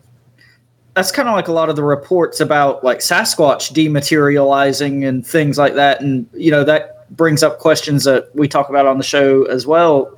Could this just be all the same thing wearing different masks, whatever that means? I mean, and could- if it's this trickster element, I think that lends a lot of credence to that. I mean, even if they have telekinetic abilities, even if it's something that Sasquatch, little people have, it's not that they're the- necessarily the same, but they contain some of the same abilities. I feel like part of telekinetic ability would be that you could trick somebody's mind into not seeing you. So if you weren't aware that somebody's going to walk around a corner and see you, you don't have that telekinetic connection to block you out from them seeing you. So that could be where Sasquatch gets surprised, Pukwudgies get surprised, is because they don't they're not actively like using their telekinetic abilities on you to make it so that you can't see them. Right. That that could totally be it, especially when you know when my uncle saw it, it literally looked shocked that it was there. So, and then as soon as he sees him, then he's like, "Okay, I'm out," and then he disappears. Like, "Oh my god, I have to get out of here," you know. So, like, yeah, that's definitely could be a possibility for sure. And they talk I mean, about the who whole in knows? plain sight thing with their villages. It could be the same type of thing that they're using, or if they do have some type of kinetic abilities, telekinetic abilities, maybe they're uh, like portraying um, like a dark, ominous feeling on people. Because there's there's a show um, called Disenchanted that's done by you know the guy who does The Simpsons and everything, and it's on Netflix. And there's the Elf Village, and they talk about how they pretty much make this barrier around the village where when people come close, they just go, "Oh, this is a bad place. I shouldn't be here," and they turn around. So they never end up actually even getting close to the village in the first place because they like instill this bad feeling on them as they get close. Even though the village isn't scary, like just scare people away from the village. And it could be the same for all of this stuff that they're just using some type of telekinetic ability that sounds woo woo, it sounds magic, but it's just because we don't possess that ability. But it doesn't mean other stuff in nature doesn't have that ability and it doesn't full well use it. It could be a totally natural thing. It's just something that humans don't have and anything that has this ability uses it so well that we deny their existence because it's it's that good of an ability. it's Yeah, like the perfect act of camouflage just to not even be seen at all. Yeah, absolutely, definitely, for sure. So, uh, Phill, I'm kind of curious about like some of the UFO reports and whatnot in the Bridgewater Triangle. Me and Jennie were doing a little bit of research uh, last night, getting ready for the episode and watching some YouTube videos. But um, do you have any stories about UFO sightings or anything like that that you've experienced? Yeah, so actually, I have seen a UFO one time. Um, actually, like with my own eyes, like an actual experience. So the best way I can describe it, it, it seemed to me to be like energy. That's like the Mhm. only way I can describe it. So I'm driving down um, a highway, 495 southbound, heading towards uh, Cape Cod. Um, so the area where I'm driving through is a nature not a nature. It's nature preserve. Like it's like a. It's called Rocky Meadow, and it's just like a nature preserve area. It's basically a pretty large area. So when you're on the highway, you drive like right through it. Um, and it's probably only mm, a mile and a half long, a mile long or so. So it's early morning. I don't remember what day it was. It was weekday because I was driving my work truck going from where I live down to my shop, which is down in Wareham, Massachusetts. So I'm driving down. I go past this area. Then all of a sudden, something catches my eye at tree level on the right hand side of the road above tree level, and it and it's like um, the best way I can describe it is um, like almond shaped, almond shaped, but like but the brightest light like you've ever seen. Kind of like it kind of remind me of like LED lighting, you know, sort of like super super bright, but not like bright that it's hurting my eyes. It just you know what I'm saying. It's like self luminescent or whatever, and so it goes from, and it's ahead of me, you know, traveling at you know a decent amount of speed because it's ahead of me in the road. It's not it's not like on top of me or whatever. It's kind of going the same speed as I am, and so it goes from it's on the right hand side of the road above the trees. Goes from the right hand side of the road to the other side of the road, and this is ahead of me. You know, within maybe thirty feet ahead of me, and so then it's on the left hand side of the road, almond shaped, and then it turns from that almond shaped to a long, skinny piece of white blind light, and then just disappears completely. Um, just like the best, like that's why I described it as energy. That was the best way I can describe it because that's what it looked like. It just looked like, um, a, like a, a huge ghost orb or something. You know, like massive though, very very big. And then, like I said, it turned into like a little skinny piece of light, and then disappeared. No noise, no missed time, no lost time, no nothing like that. The experience was maybe mm, 15 seconds. Yeah, very yeah, very quick. Um, very weird. I've never seen anything like that before. Never seen anything like that since. Of course, in the Bridgewater Triangle, there's many reports of UFOs. Probably the most famous one was a triangle. I think it was a triangle-shaped UFO the size of a football field over the Hockomock Swamp area, and that was in the 1970s something. And what's really lends credibility to that event is the two people one of the two people that witnessed it were two TV reporters who happened to be off duty at the time. They were covering something else and happened to Mhm. see this object in the sky. Um, and kind of that's how it even got famous because they saw it. And what they said it was a mass like a massive UFO like very very big. Um, and so like that that obviously is probably the most famous one. There's Mhm. obviously been a lot of other ones. Joseph DeAndrade um, kind of a famous guy in the bridgewater triangle legend he in the 70s he started documenting a lot of the ufos people were seeing in the 70s and um, another person i can't remember his name now now his name's like escaping me. Uh, but he did a lot of research in the ufos um, i'll remember his name as i start talking about it. Uh, he did a lot of UFO research in the Bridgewater Triangle, and what he's what's really weird about his UFO research is that the deeper he got, like the weirder things got, and then he started having like telekinesis experiences and sort of like this, and by the end of it, he said he had felt that um, these entities were like mm, I'm trying to think not what they claimed that they or not what they were trying to portray themselves to be. And they were Mhm. like something else or something. They were definitely evil and dark. And um yeah like the, it was just weird the way he described it because this is like i said this is a person that was doing ufo stuff for like 20 something years and so Mhm. then he has like this experience where he has this entity like show up at his house and I'll, I'll get you guys the name of this guy. I just can't remember his name off the top of my head. But I I listened to this guy on a podcast recently, and he's done like a lot. He's talked about a lot of like Bridgewater Triangle stuff. That's why I'm like bringing him up because he's like a Bridgewater Triangle guy, and like a lot of his research is just specifically in the Bridgewater Triangle, which is like weird that he's like now. It's come to the point now. I listened to him recently because uh, on another podcast he had just been on, and he doesn't even like do UFO stuff anymore. He won't even go like paranormal investigating. He won't like do anything because he thinks the UFOs are are all and paranormal stuff. It's all related. It's all the same thing, kind of deal. Um, Mhm. And it's like you know, at the at the heart of it, it's like evil entities or s- whatever. So much so it like shook him up that he doesn't even want to do it anymore, which I think is wild. Um, so this is a little bit of a teaser for something we've got coming up, um, probably in a month or so at this point. But are you familiar with the concept of like the Collins Elite? Have you ever dug into any of that? Mm-mm, no, no. Okay, so I'm going to try to make this as short as possible because, like I said, we're going to hit on this a little bit in a future episode. But uh, the theory, idea, what have you, is that um, you know back in the 50s, 60s, 70s, there was this you know very unofficial group within the U.S. government that was made up of you know like Department of Defense, um, military type personnel that were investigating UFOs and abduction phenomenon, and uh, you know all of that during the height of the UFO wave. And these people within the U.S. government, you know, these are not quacks, you know, sitting behind their keyboards. These people came to the conclusion that what we think of as the UFO phenomenon is actually a deception that's being put on the human race by literal like demonic entities. So when you said that about what the guy said about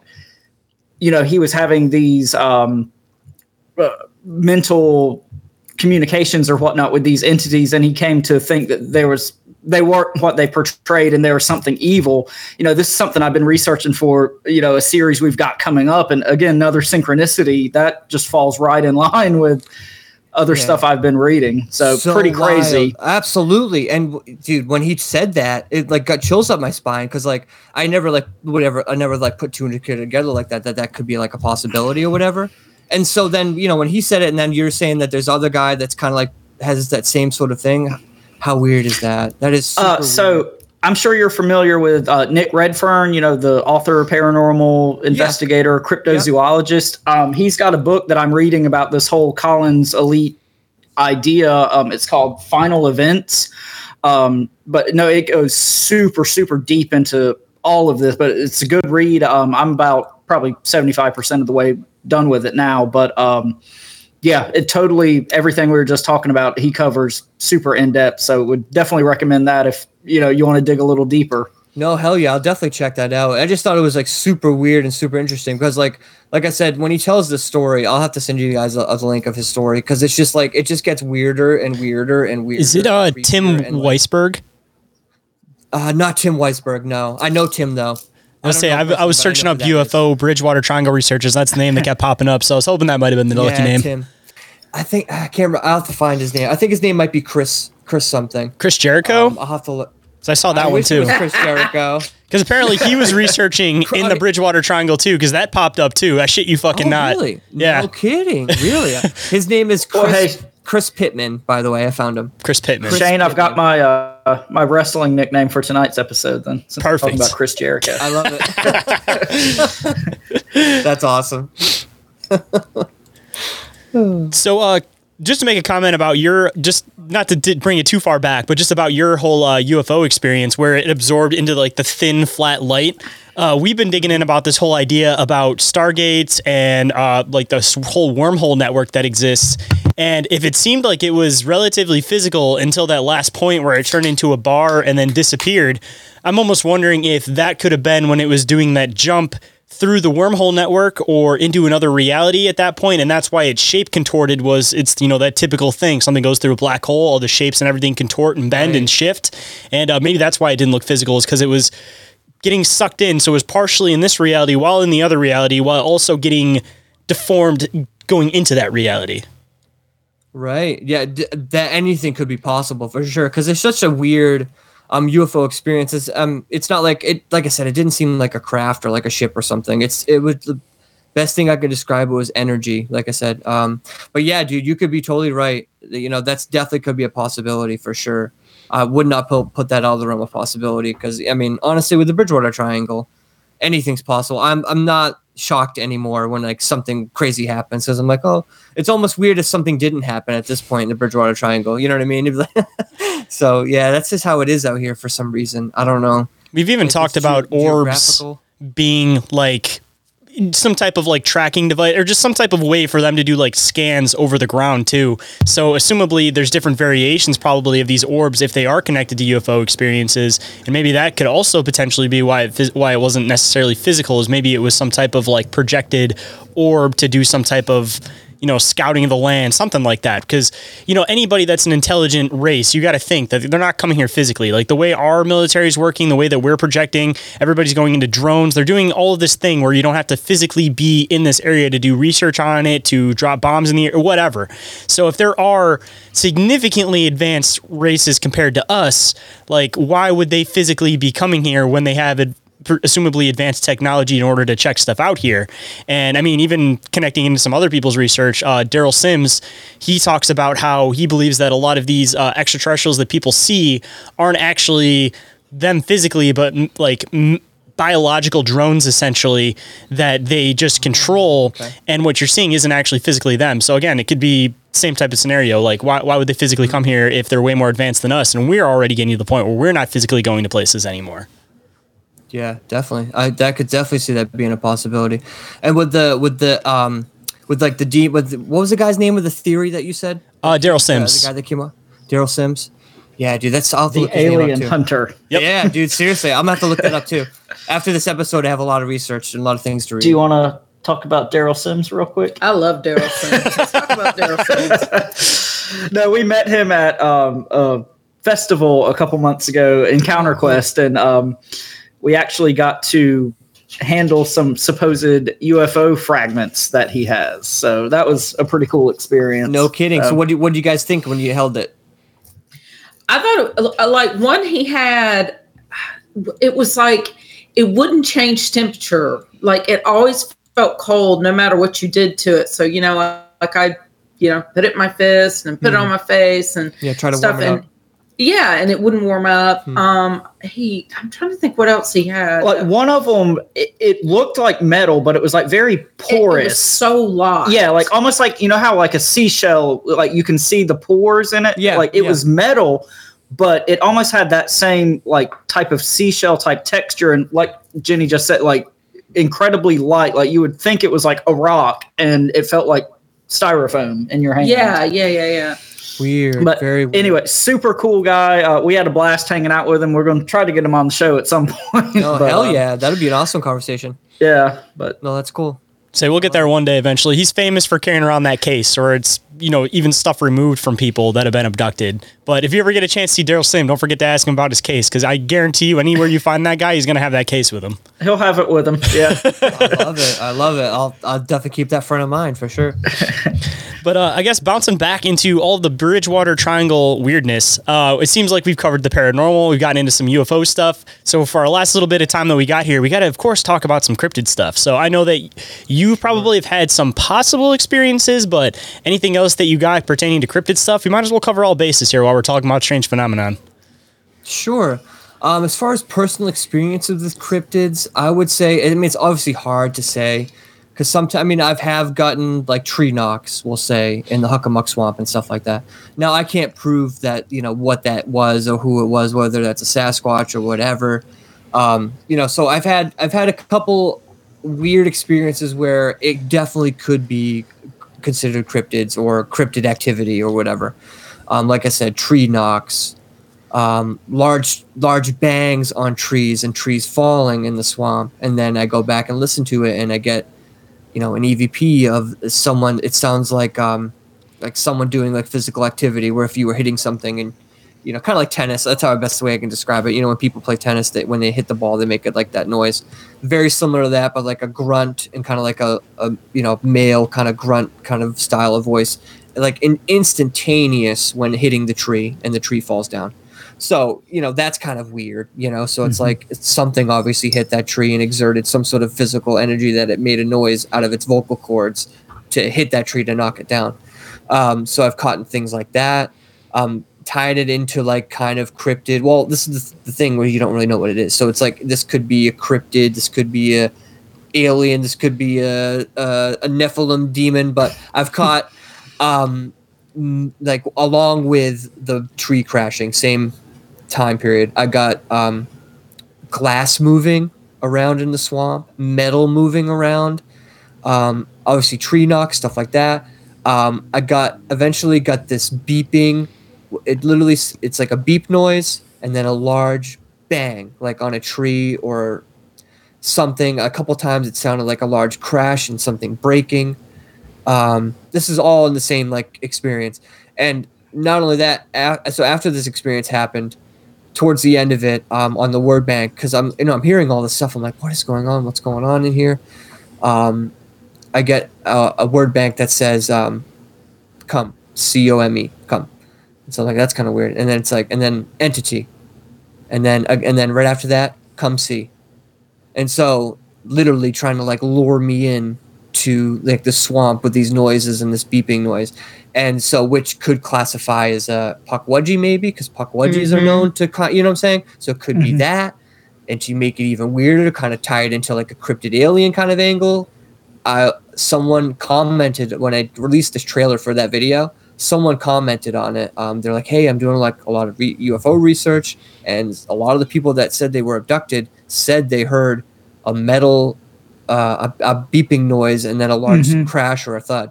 So I was like, "Okay, well that's creepy too." So like you know, you have all these things kind of like pointed to kind of many different things, you know, in this all in this experience. So I don't, I still don't know what it is. I've gone back again after that experience and I've caught that beeping again and that large noise again. Um, and like I said, this is in the middle of a swamp where there's no, there's it's standing water. I know there's no Mhm. one back there. I know there's no machines back there. It's just swamp. So there's no logical reason why there's, this should be happening. Um, so that's kind of like the big one of the bigger things as far as I would say could be a possible cryptid. I can't say exactly that's cryptid. Um, I've also had another experience where I saw a wolf creature. Um, I definitely think it, it, it was it, it was on full, all fours, but it was definitely a wolf. I've seen coyotes before in the Hockomock. I know what coyotes look like. I've seen it many times. This thing was like bigger than any other coyote I've ever seen in my life, and th- which ties into and this is the Hockomock Swamp, which ties into Bridgewater Triangle stuff where animals of unusual size, you know, or animals that you don't expect to see. Like wolves are not supposed to exist in Massachusetts, or at least that's what they say. They're like, oh, wolves aren't supposed to be here, da da da. And so basically, what this what happens is I go, I'm in this new area of the Hockomock Swamp. I've never been before. It's just one pathway in the woods, and there's kind of trees on both sides, kind of deal. And then I get to this area where it opens up, and then on the left hand side is what used to be trees, but they're all like fallen down. I would say a football field's worth size of trees fallen down, which is a very abnormal number of trees falling down. It almost looked like a tornado ripped through there, but it's December. So I know no tornadoes ripped through there. So I'm like, this is kind of weird. So right before that, right before walking up into that area, I've never had this happen to me before. I get in my head, I get a voice that says to me, "You shouldn't be here," and I kind of ignored it and just kept on going. And then I get it, it happens again, and I'm like, so I was like, well, I got to mention this on camera, so at least I have it documented that I'm not, I'm feeling kind of weird, and so I do, and I keep on going. I get to this area where the trees are down, right? So I'm looking around. I'm like, all right. I was like, well, let me do a spirit box session. I shut off the camera. I pull out the spirit box. I look up, and over the back of these one of these trees that have fallen down. You know, when trees fall down, they have like sometimes the roots come with it, and it'll be like mm-hmm. a little black circle. You know, varied size, different sizes and stuff mm-hmm. around the base of the tree. So over the back of one of these things pops, jumps down and over, and lands on the ground. It looks like, a, like the best way I can describe it is it's a it looked like a wolf. It was all black, and it was very very fluffy, like extremely fluffy, like uh, ex- exactly what a wolf would look like. You know that kind of like fluffy look. Um, but it looked all black to me. I didn't see any other color but black. Um, saw it. It looked pretty, like I said, bigger than any coyote I've ever seen. Um, I don't know. I couldn't tell you how big it was because it's too far away to like tell, and I did not stick around to find out. Um, I had never had so much fear come over me in my life before, so I just literally it was like f- fr- uh, flight or fright, uh, whatever they I can't think of that. Fight or flight. You know what I mean? Yep, bingo. So I ran. So I was out of there. I mean, it's probably like the it's obviously not what you're supposed to do, but I just I just left. You know, I was I've never been so terrified in my life. Um, so I I've been back once. I did not see a wolf the second time I went back, but I will say about that area where I saw the wolf. There is we brought we busted out the EMF detector, and there was EMFs inside the swamp with no electricity anywhere to be found, which is very very weird. And we're talking, you know, within mm, 50 feet of where we saw this wolf. Um, you know, very strange. I need to get back out there excuse me. I caught a couple EVPs when I was out there and stuff like that. Um, I haven't really investigated out there all that much because just because of that wolf experience, um, I didn't want to go by myself. Well, but um, Everyone's thinking the same thing, right? Dogman? Like, yeah, yeah. Yeah. Yep. I was even kind of thinking too that uh, you know if there are bigger things in that area, such as like Sasquatch, Dogmen, whatever, you know, assumably standard animals would have to be bigger in order to actually have a fighting chance against these things. So maybe if there's areas that are high concentration of Sasquatch and Dogman, everything else is going to get bigger in comparison, so that it's able to defend itself against these bigger creatures. Yeah, for sure. I mean, yeah, either way, it's either like one of the biggest wolves I've ever seen in my life, which is terrifying as, in general, or it is Dogman, which is also terrifying. either the way, it's whole- terrifying. the whole thing you said about just the overwhelming fear that's like a big thing and also the thing about the metal i, I, I think we've heard mm-hmm. like doors and just mm-hmm. the screeching metal that's and the beeps and the beats yeah. Yep. Yeah. So yeah, that it all kind of like I said, there's many things. There's so many like threads in all of the stuff where it's like it could be it could be a dog man, it could be a pukwudgie, it could like there's so many unanswered questions with it, but yeah, it is still wild though, and like that's what's crazy about the Bridgewater Triangle is just like once you once you have like one experience, you're like, wow, that's crazy, and then you have another wild experience that's even crazier than the last. It just keeps, you know what I mean? You just never know what's to happen when you go out there to these places, you know. So yeah, that was a wild, wild experience. Um, I need to get back out there for sure. Um, I think I'll probably bring my gun though this time. i was going to say do you do, do you need to go back out there uh, content wise, yeah, but pers- personally, no. but you know that's kind of what we talk about on the show all the time is it doesn't take a whole lot of researching and digging below the surface to realize that there's a whole lot of strange stuff going on and it's all a lot more connected than i think people realize on the surface so i mean this is just you know case in point everything we talk about on the show all this stuff is connected and runs together in some way. Like we don't have the answers to why that is, probably never will, but I mean there's definitely something there. So Unless it's all the same thing, just hiding itself under different masks, because that could be the piece of the puzzle that it's like right in front of us, but nobody like wants to fully accept that because they like having aliens, this, that. Like maybe there is literally only one other thing that exists on this planet besides us that's intelligent, and they're significantly more intelligent than us to the point where they just spend their time trolling us and laughing about the fact that we don't believe they exist. And they're like, bro, it's right in front of their eyes. They just need to connect the pieces, but they just aren't figuring it the fuck out because each time we see them, we're just wearing a different mask. Yep, yep, yeah, dude, absolutely. Um, I think the funnest part about it is um, learning it, learning as you go along, and try, like the you know the more evidence you uncover, the little bits pieces of information you get, like the you're like, oh, it things hopefully start to make more sense as you go along. Theoretically, hopefully. Well, that's the idea anyway. Hopefully, but in this stuff, it just gets weirder the farther you go along. yeah, that's exactly it. Or like you, for every question you answer, then there's like 700 other questions that you have. You know, so you're like, oh. All right, well, I'm good now for the next like uh, five years. I have all these things to do. yeah, it's definitely uh the more you think you know, it doesn't take long to figure out you don't know anything at all. So oh, 100 percent. Yeah, but um, absolutely.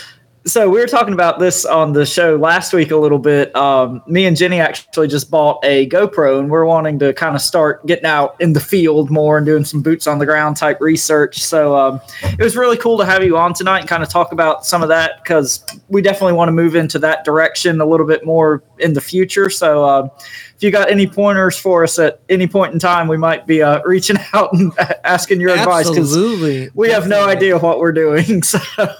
Absolutely, dude. And honestly, like a quick five minute advice is like even better. It's so much so valuable to you. It could save you could save you so much time. You know what I mean? Because like obviously when you're first starting out on anything brand new, you you know you're just like a baby. You don't know anything about anything. You're like, all right, you know, I, I just just jumping in, uh, you know, with no uh no nothing, no protection or anything. But yeah, anything you need, just let me know. I can I'll give you tips on like what stuff to buy, what to avoid, that kind of stuff. Um, editing wise, I can give you little tips and tricks. Yeah, that's awesome because we just Thank basically you. we bought a camera and a how-to book, and we're just trying to figure it out from there. So. And it was Yeah, funny talking about editing- editing is synchronicity. the worst. I was talking to them. Oh, well, I was talking to my girlfriend a couple days prior to them mentioning this last week that I was planning on getting one, and by next year I was going to do a thing where every time I went on a paranormal investigation, a Sasquatch hunt, anything, get one of those chest strap ones where it's hooked onto my chest or one of the hat pieces, and uh, be honestly doing the same thing and start collaborating all of our stuff together and start doing our own field research. So it's just funny Yeah, synchronicity. We both had the same idea in the same week. That's funny. No, that's awesome. And where where are you guys out of? You uh, what state are you guys out of? Well, we're in uh, Raleigh, North Carolina. Oh, that's so- right, Raleigh. That's what you told me. That Raleigh, North Carolina. Yeah. Okay. Yeah. cool. So uh, we're- we're not too far from your pal Tony. Uh, probably Yeah, about yeah. four or five hours from where he's That's at. right. Okay, that's right. That's cool. And so, Mm-hmm. like in your area, is there? Do you do you have? Do you guys find that you have a lot of like places that you guys are eyeing up to want to investigate? So- Um, I don't know if like there's a lot of haunted history where you guys are at, or In the the area we live is a pretty big city, so there's not a whole way lot. too dense. Yeah. For, there's just too many people here. But if you go, you know, to 50 the miles, mountains, yeah, west a little bit. So we want to, but we we don't want to do it alone. Like I'm scared. Like I'll have to let's start making trips down there to you guys. got to do it as a whole team. Why not? You got to have the trifecta. right? the monsters can't get you if you have more people. I guess the- Absolutely. I guess the funniest thing though is we both come from Eastern North Carolina, not so far from Camp Lejeune. I'm just going to say it out loud. Um, and we both had a lot of weird stuff happen when we lived there. Mhm. So No, there's oh, definitely weird stuff in the state. We're just kind of in a very urban area, and there's Yeah. a whole lot of people and a whole lot. That's of my stuff, same so- issue too. Michigan is apparently one of like the mm. high traffic areas for abduction on the other side of the states. We got the Manistee that has all the dogman encounters. We have all the Sasquatch stuff up north. I'm in the bottom corner of the state where nothing happens besides the Nain Rouge, which is a little imp demon that people see in Detroit. But it's like I live in a good state with a lot of high traffic stuff, but I'm in the farthest point away from anything interesting because I'm trapped by the city. right. yes. And I'm sure, honestly, I'm sure both you guys could probably find some sort of. You just, you know, honestly, you're probably just gonna have to do like deeper dives. Well, uh, tell them You a little bit about when we went to. Oh, um, Mordecai? Yeah, since we're talking about EVPs so and whatnot. there was just this little place. Um, it's called the Mordecai. It used to be a plantation, but the, now the city's taken it over. For seven dollars, you can go out and tour it. So we just took my um, EVP meter out there, and wait, was it no EMP? Uh, The Different. EMF detector. Yes. EMF. Thank you. Yeah. Yeah, yeah, yeah. Yep. Mhm. So we took it out there, and by uh, coincidence, we ended up being the only two people on our seven dollar tour. so you know, I was just like playing with it because I'm kind of a novice at this stuff, and this thing would pop like over a hundred Oh, wow. on several weird things. So, I mean, I guess there's definitely haunted stuff here. I just we haven't like done a lot of it, but that was fun, and I wish I have a spirit box too. I'm not very good at it, so I don't. You know, if I'm not good at something, I'm just gonna put it in the box and shove it under the bed. I, yeah, I will say I will make a recommendation with the spirit box. Record it because honestly, I'm sometimes I'm not that good at hearing like in the moment hearing responses, but I feel I find that if I when I record them and then listen to them after. I can listen to them like twice or three times, then I could actually hear and pick up on some of the voices that come through. Now, Um, what what do you record with? Is that your EVP stuff, or is that a whole Um, different thing? So usually when I record, I usually just record with my phone on video and I record the spirit box. My spirit Okay. box, you could actually record on the spirit box as well if you wanted to. I find that it's it's very unnecessary to do that. Um, I find if you just record it, you know, with whatever you you guys have a GoPro, so record it with your Gro- GoPro. Okay. And just make sure that it's close enough that the GoPro can hear the station. Usually when I film it, I'll film it like with the Go, you know, filming it right, looking right at it. So that way it's, it's nice and loud. So then when you go back and listen, you'll be able to pick. Because I'm honestly, it's really hard to hear the voices in the moment, especially when it's going really fast. It, it- Okay. it could be as clear, almost as clear as day. And sometimes I've missed things that you know you think that I wouldn't have missed, but yeah, I miss them in the moment. So No, don't feel bad. every- everyone does that, so don't feel bad uh, about that because that's just one of those things that like you get better as you go along. You know, and it could- with the speed because obviously when it's really fast like that, the, they're saying words really quick, so it's sometimes hard, especially if it's one or two word responses. just to throw in an idea out there for other investigators that are possibly doing the same thing. Uh, if you're using one of those chest strap GoPros and you happen to be wearing like a button up shirt that has like a pocket in it, you could totally like flip your speed. If you're using your phone, for example, for doing any of this stuff, or if you're even if you're using a small enough box, uh, you could put it in your shirt pocket right next to the piece, so it'll be picking up the audio because it'll be like two inches apart from it. You'll be able to hear it, and then while you're investigating, you'll be hands free. You'll be able to record, and you can have your uh, spirit box running and be recording all the audio all in the same place. But just, just an idea. I don't know. If, I'm sure people that do do that, but it might be a good idea for a lot of people trying to do stuff like that. Uh, well, especially if you're doing like by yourself. Like um, when me, it's it's I'm like juggling things all the time if I'm by myself. I got the camera in one hand, the spirit box in the other hand. You know, like oh, I'm like, hold on, guys, I got to switch my arms. Tired. but yeah, like I love I love talking like technical stuff. So yeah, if you have any questions, just let me know. Like if I can help you you. guys at all, I'll definitely help you guys. No, this And- has been awesome. Like I feel like we've learned a lot about the technical side of things and like I've enjoyed hearing your cryptid stories and your paranormal stories. So this has been a really fun episode and we thank you so much for coming on. You've been just absolutely lovely. So thank you so much, Phill. No, th- thanks for having me on, guys. It was awesome talking paranormal, talking cryptids, talking Bridgewater Triangle, all that stuff. And no, uh, we'll have to do this again. It was a great experience. Absolutely. And Yes. I hope hopefully everyone enjoyed it. I'm sure they did. It was it was just kind of like a couple bunch of people just hanging out, having a good time talking about paranormal stuff. So you couldn't go wrong. That's And when you we'll always get into the be best asking stuff. You some uh, some YouTube suggestions at some point.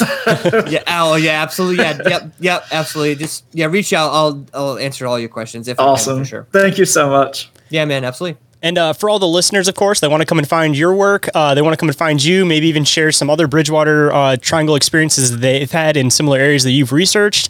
Uh, where can everybody come and find your pages at, and where can everybody come and contact you? Absolutely. So my YouTube channel is Canadian Dutch Boys Studios. Um, everywhere else, I'm exploring with Phill. That's Phill with two L's, exploring with Phill. Minus Twitter, which is exploring underscore Phill. For whatever reason, exploring with Phill doesn't fit on Twitter. I- It's the only one that doesn't work. It, it's upsetting. I don't know why, but yeah, exploring with Phill. You can reach me anywhere. uh, TikTok, Instagram, all that stuff. So yeah, feel free to follow me, subscribe, obviously, and I'll see you guys somewhere else in the Bridgewater Triangle. Awesome. Thank you so much, Phill. If you guys enjoyed the episode, don't forget to leave a rating for the show on Spotify, or you guys can always leave a review for the show on iTunes. Uh, any reviews that we get, of course, we're going to read out on the show, give you guys a shout out because we always got to show appreciation where appreciation's due, of course. And uh, another great way to help the show grow, don't forget, you can always share this episode through word of mouth with a friend. If you think that there's anybody that would particularly enjoy this episode or just the show in general, all you got to do is pass it along, send them an Instagram post, whatever. Get the word out there, and uh, we love you for doing so. And like we always say, do all the internet things. Follow us on social medias. Shoot us an email. Any suggestions for guests, topics, anything of that nature? We are all ears. And as always, all this motherfucking shit's in the link tree in the show description. I've been Shayn. No, sa- no I've Shayn Squatch at the end. You're not you're not Shayn Squatch anymore? Not at the end. That's that's the ongoing joke. I'm only Shayn Squatch in the beginning. At the end, I'm just plain Shayn. Okay. Well, I'm still going to be Chris Jericho, Y2J, Orin Felix. And I'm Jennie. And uh, don't forget, guys, to always, always stay bizarre. bizarre. Bizarre. Bizarre. Bizarre. Bizarre. Bizarre.